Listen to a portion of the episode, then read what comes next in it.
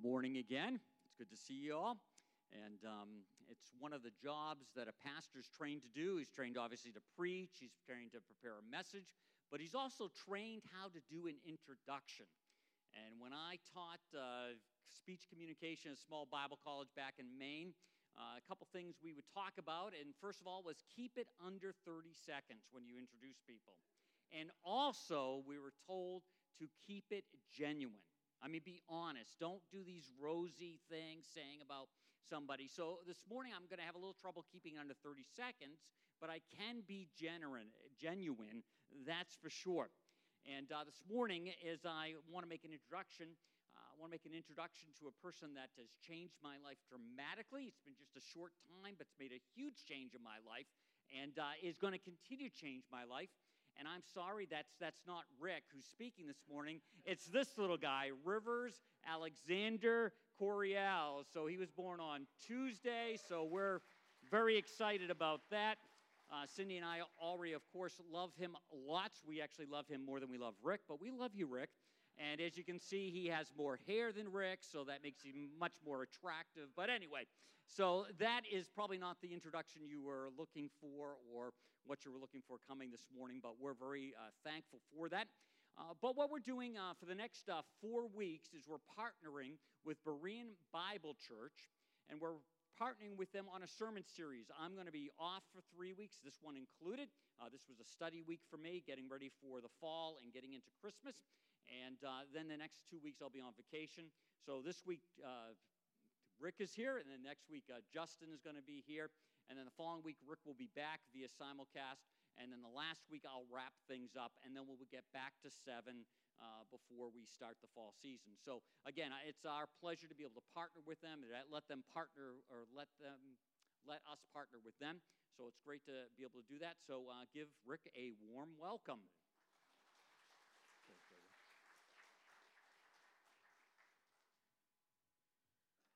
Well, I appreciate that genuine introduction, uh, and uh, I don't think I've ever been upstaged by a three-day-old or whatever it is, but that's great. Uh, it's always great to be back with you guys. It's it it honestly it feels like coming back home. Um, I've lost count of how many times I've been here. I, ten, eleven, I don't I don't know. It's hard to tell. Uh, it's been a number of years, and so there's some of you that are very familiar, and, and we've stayed in touch over the years. Uh, there's some of you that are brand new faces, and that's exciting for me too, to come back and, and see the changes every time that I come back and see some some new people here as well. And so um, just a, a privilege and honor to be able to be with you and, and share with you God's word this morning. And uh, this is actually kind of cool that we're doing this whole sermon series uh, cooperation together. Uh, so in the past, it's kind of been, uh, you know, I come up and fill in when you know, there's a vacation or a holiday or something like that. So uh, to be able to have our churches cooperate and do this uh, is an awesome thing. And uh, it really is a testament to the kingdom-mindedness of both your church and our church um, that, you know, we don't belong to a denomination. We don't, we don't necessarily, um, you know, work with a, a set group of churches all the time. Uh, we just, we, we see like-minded believers, and we want to accomplish the same thing. We have the same mission uh, to make more and better Jesus followers. Amen. That's what our goal is. Um, and so uh, any way that we can come together, uh, not only individually as brothers in Christ, but come together as, as churches, it's a great thing.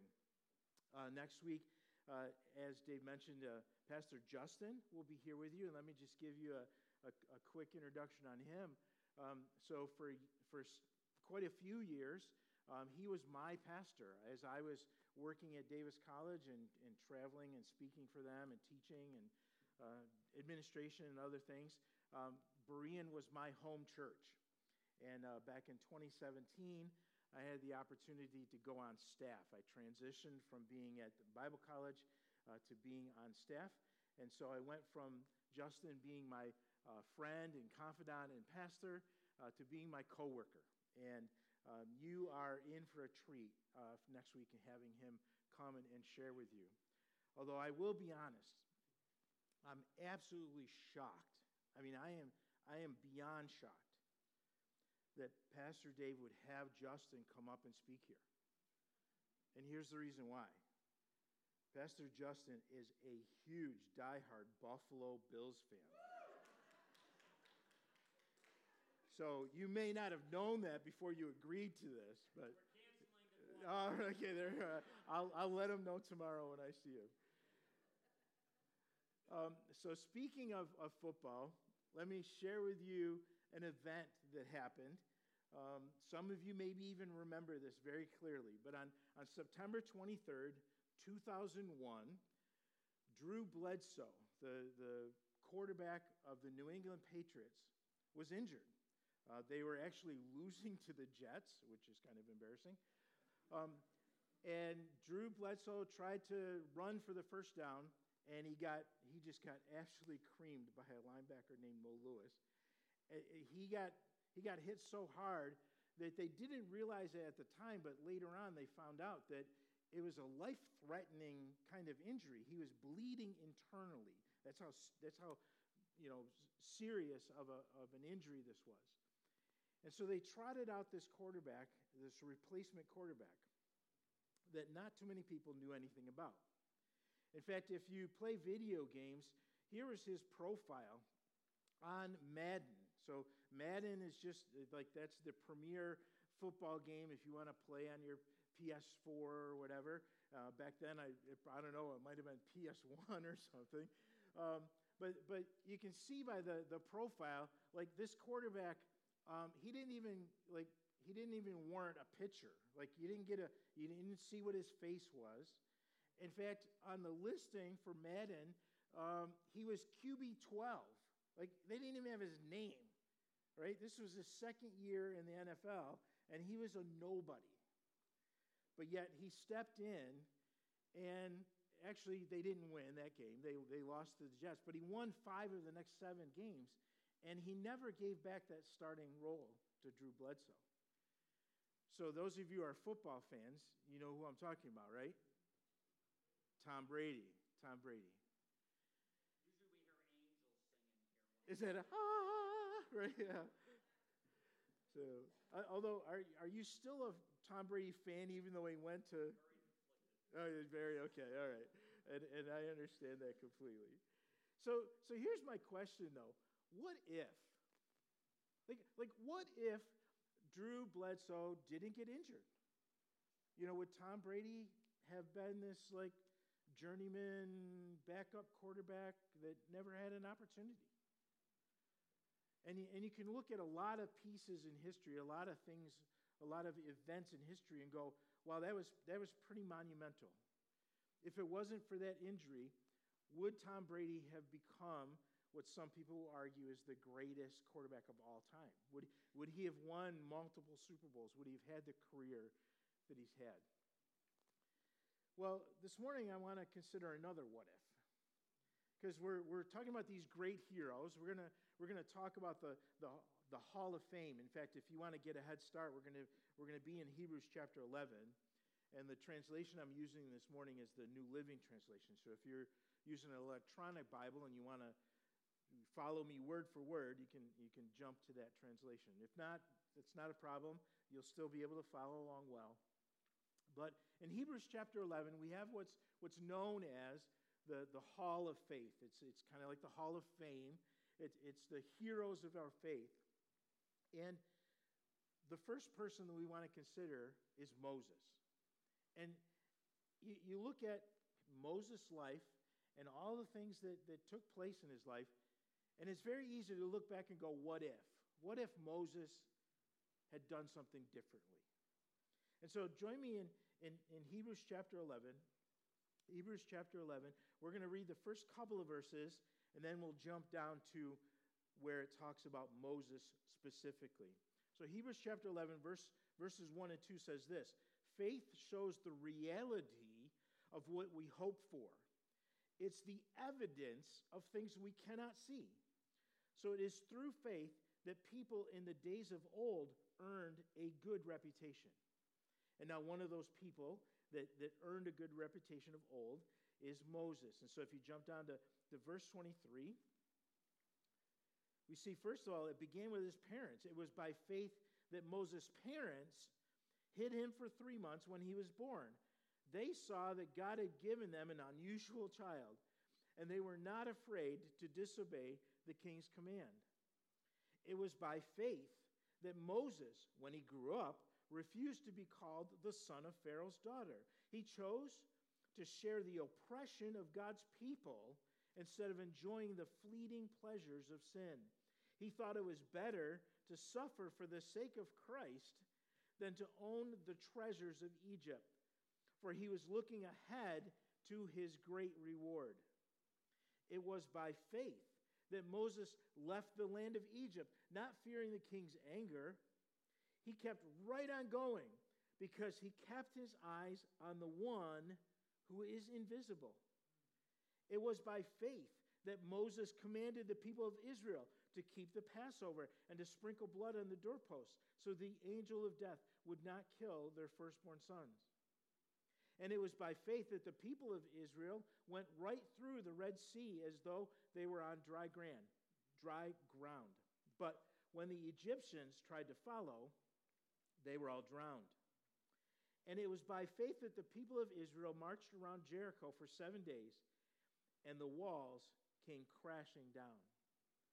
The story of, of Moses. But isn't it interesting that when we eulogize someone, when we when we honor somebody in a hall of fame or a hall of faith, we we we put in all the highlights, right?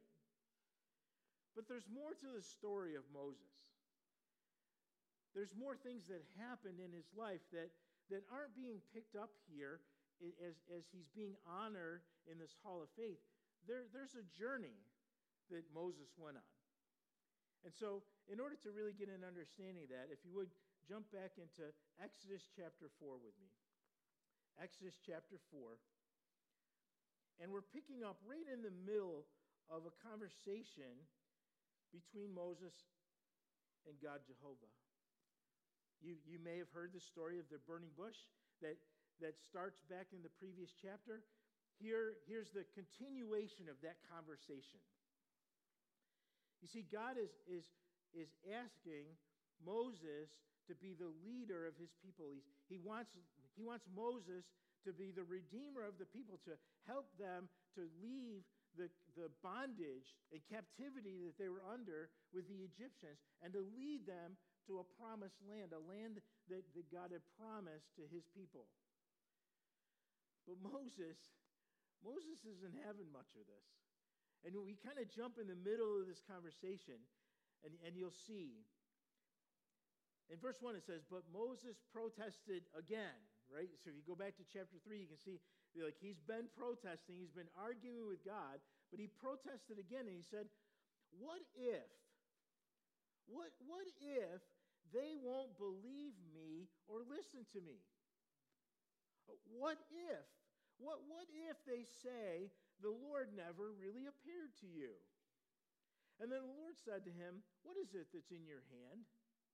A shepherd's staff, Moses replied. Throw it down on the ground, the Lord told him. So Moses threw down the staff, and it turned into a snake. And Moses jumped back. Can you kind of picture this in your mind's eye? Then the Lord told him, reach out and grab it by the tail. Probably the worst thing that you can do with a snake, right? So Moses reached out and grabbed it and turned it back into a shepherd's staff in his hand. Now, perform this sign, the Lord told him, and then they will believe that the Lord, the God of their ancestors, the God of Abraham, the God of Isaac, the God of Jacob, really has appeared to you. Then the Lord said to Moses, now put your hand inside your cloak. So Moses put his hand inside his cloak, and when he took it out again, his hand was white as snow with a severe skin disease, maybe even leprosy. And now put your hand back into your cloak, the Lord said. So, so Moses put his hand back in, and when he took it out again, it was as healthy as the rest of his body.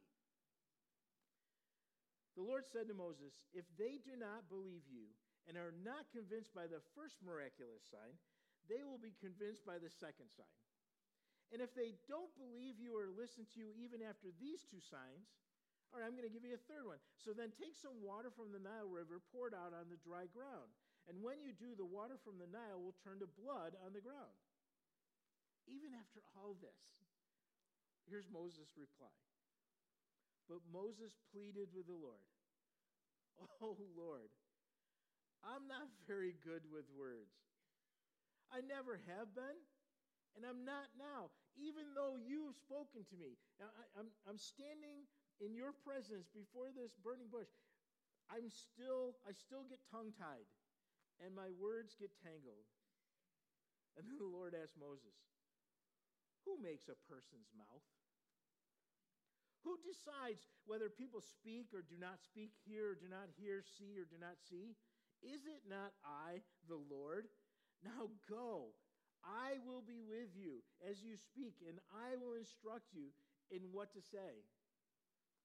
And even after all this, Moses pleaded again, "Lord, please send anyone else." And at that point, the Lord became angry with Moses. "All right," he said, "what about your brother Aaron, the Levite? I know he speaks well. Oh, and look, he's on his way to meet you right now. He'll be delighted to see you. Talk to him and put the words in his mouth, and I will be with both of you as you speak, and I will instruct you both in what to do. Aaron will be your spokesman to the people. He will be your mouthpiece, and you will stand in the place of God for him, telling him what to say. And take your shepherd's staff with you and use it to perform the miraculous signs that I have showed you." Here's, here's Moses. We, we see this story of what a great person of faith he was in Hebrews chapter eleven. But at this stage of his life, not so much, right? In fact, at this point in his life, if you if you look back at the, the, the story, he actually ran from the from the Egyptians. He ran from his people because he had killed an Egyptian out of anger. An Egyptian was mistreating one of his Israelite brothers. He saw that, and he and he was angry. He was angry at at, at, at the whole thing, the fact that, that his brothers... His Israelite friends and brothers and sisters were, were in slavery to these Egyptians. And when he saw this Egyptian mistreating someone, he, he killed him. And when he realized that this was this was a known thing, and it, it was just it wasn't a hidden thing, he ran. And he literally went to become a shepherd, which is a lowly, it's a lowly position. He went to become a shepherd for his father-in-law. And that's where we see God speaking to him many years later. You see, he ran away from what God had, had, had called him to do. He and, and God gave him time. He gave him the experience of being out there and being a shepherd and being in the wilderness. You see, Moses was kind of, he was trying to, he was running away from who he was. In fact, there was this There was this conflict with him. And you look back and you go, well, what if? What if? In fact, even Moses says to God, like, not just what if circumstances change, what if they? Like, what if, what if everyone else doesn't believe me? What if? And so then God uses two very common things to try to instruct Moses. The first one is his shepherd's staff. And now, I'm not sure exactly what was going through Moses' mind, but I can speculate.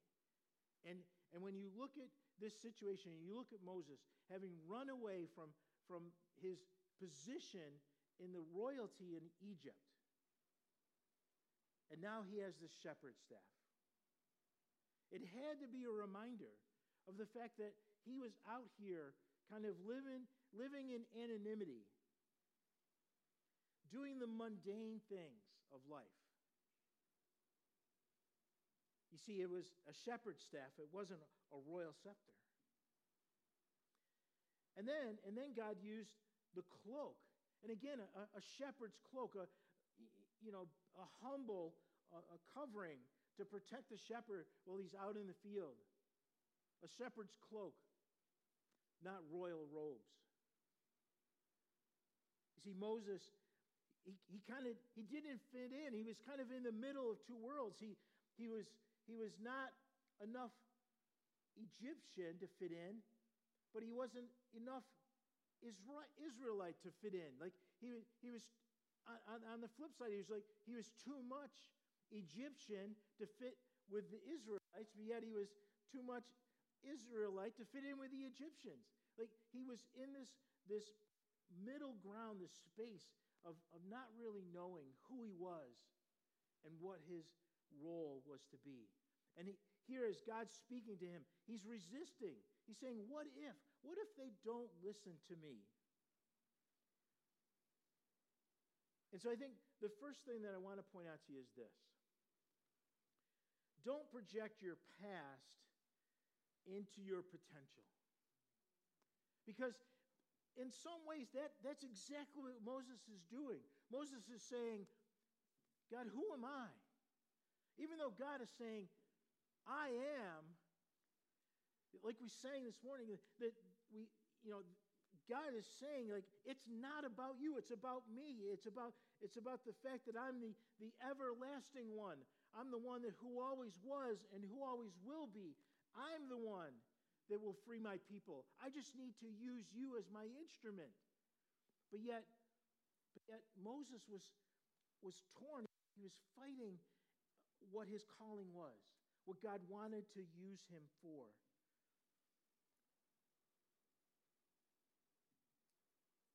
You know, the, the challenge here is the contrast of how you see yourself versus how God sees you.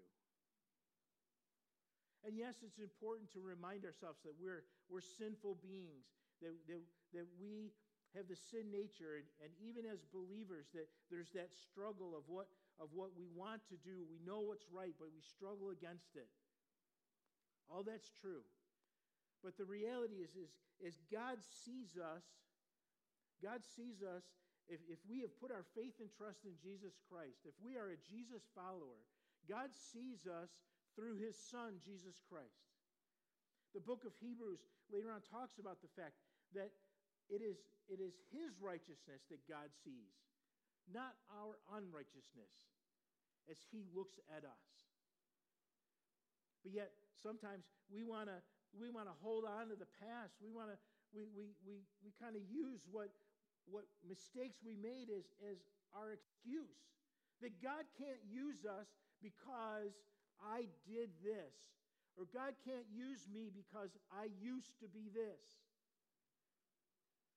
God is saying to Moses, I know your past. It doesn't matter because I'm going to use you.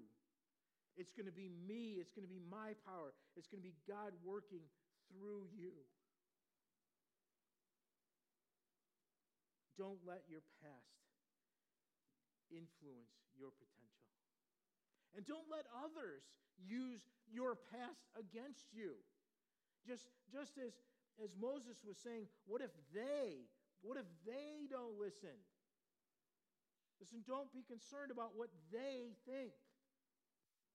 If you are following God's direction for your life, if you are committed to accomplishing things for God, if you're, if you're growing your faith like God was trying to do in Moses, it doesn't matter what they think. It's not how they see you.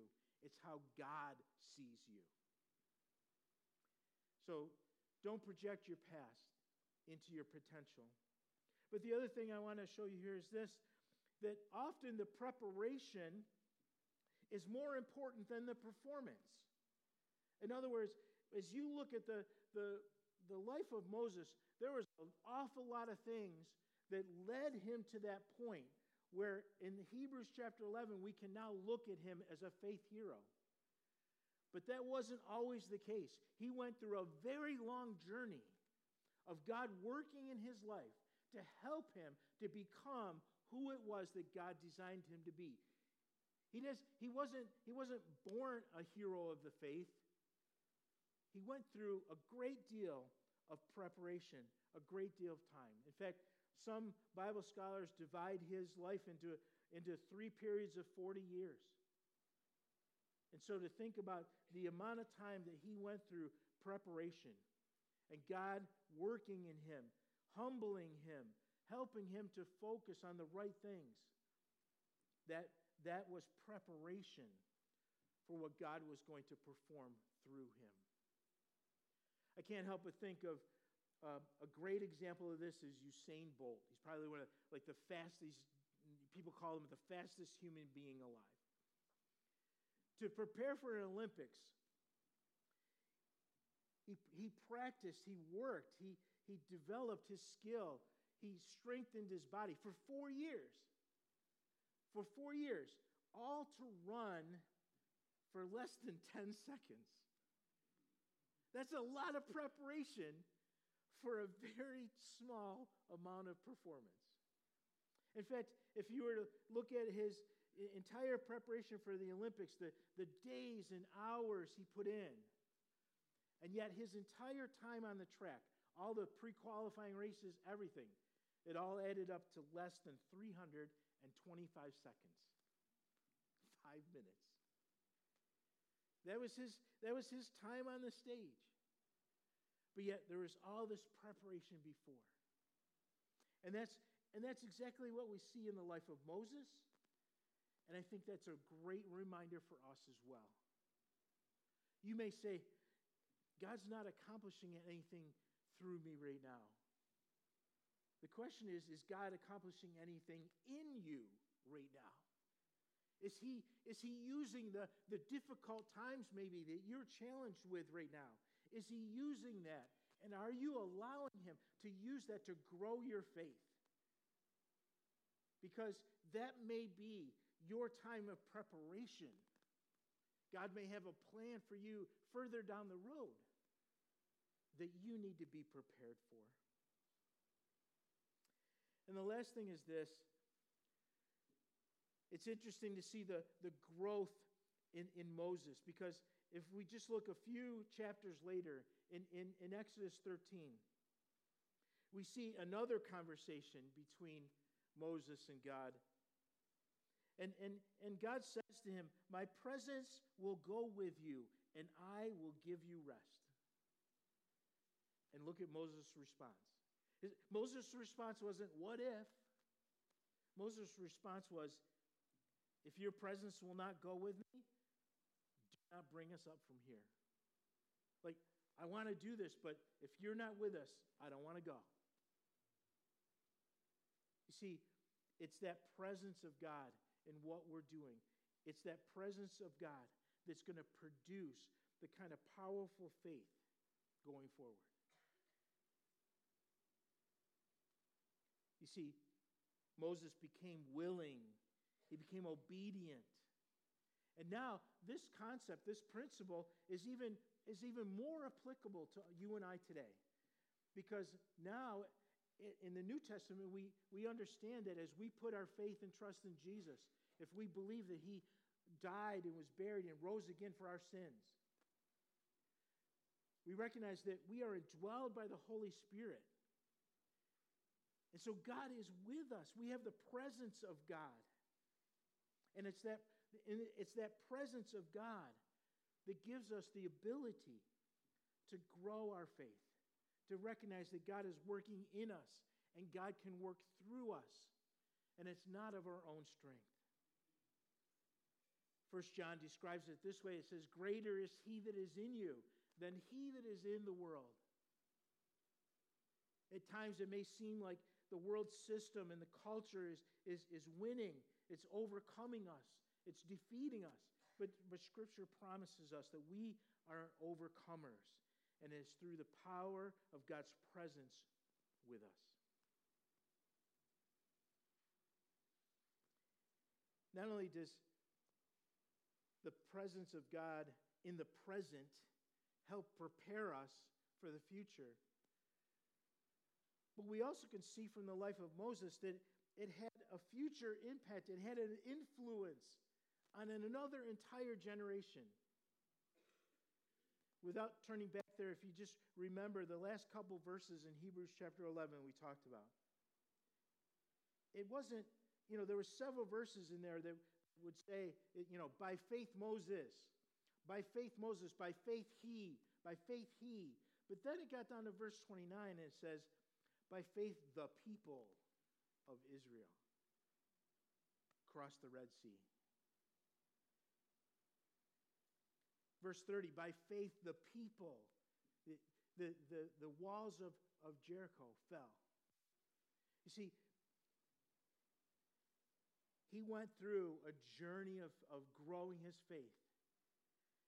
And he finally came to that point where he was willing to, and, and obedient and, and was used of God. And God grew him and grew his faith. But then that had an influence on others as well. You see, the presence of God. The presence of God helps develop us in the present, prepares us for the future, but it also helps us to have an impact on others in the future. The presence of God. I, I love this quote by Stephen Furtick. It talks about the fact that we don't need to know the destination. You know, sometimes we, we get really hung up on trying to determine the will of God for our life, and, and we want to know where it all leads. But the fact is that it's more important to recognize the presence of God than necessarily where he's taking us. And that, that is the kind of faith that God over time developed in Moses. Didn't come naturally. It didn't come easy. He went through a tremendous amount of preparation, but he eventually became a person of, of great faith in the hall of faith in Hebrews chapter eleven. But that kind of brings us back to that original question. What if? The same question that, that Moses asked God in As, as he was challenging what God wanted him to do. What if? A lot of times we, we look at that question as a, as, as a negative question. And, and that certainly was the case with Moses. What, what if? What if Moses didn't obey God? What if Moses didn't eventually get to the point where he was willing and obedient and allowed his faith to be grown? Just think about that. Like, what if the nation of Israel never escaped captivity from the Egyptians? Just, just think about the impact that that would have on our world today, thousands of years later. Just think about the impact that that would have had on the, the, the thread of the story of hope that God was, was weaving throughout history. Because it is through the deliverance, the, the, the symbolism, the image of, of the deliverance of the nation of Israel from bondage, that we understand that Jesus came as the Messiah. And, and it's that same imagery, uh, that same concept, the fact that we were once slaves to sin, but through Jesus Christ we are, we are free. Our bondage is removed. We are no longer under the control and captivity of sin. But what if? What if Moses had said no?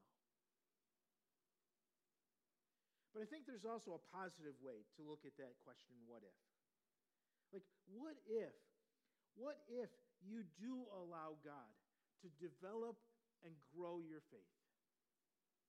What if you use the circumstances and the challenges in life and, and you let God use those to help you grow deeper in your faith? I can't help but think of, of the story of George Mueller. If you have an opportunity to read a story or a biography or anything about George Mueller, it's amazing the kind of faith he had in, in developing a, an orphanage. And, and there would literally be times that he would be sitting down at the table with the orphans with no food. And they would say blessing.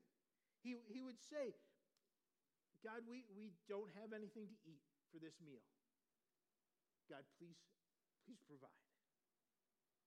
And then there'd be a knock at the door, and somebody would bring more than enough food to feed them. But George Mueller didn't start out with that kind of faith. God used experiences with him over and over again to build his faith, to get to that point where he had such bold faith. What, what if, what if you let God build that same kind of faith in you? What if you let him use those circumstances? And what if, what if by doing that, God does some amazing things in you and through you? What if? Let's bow our heads in prayer.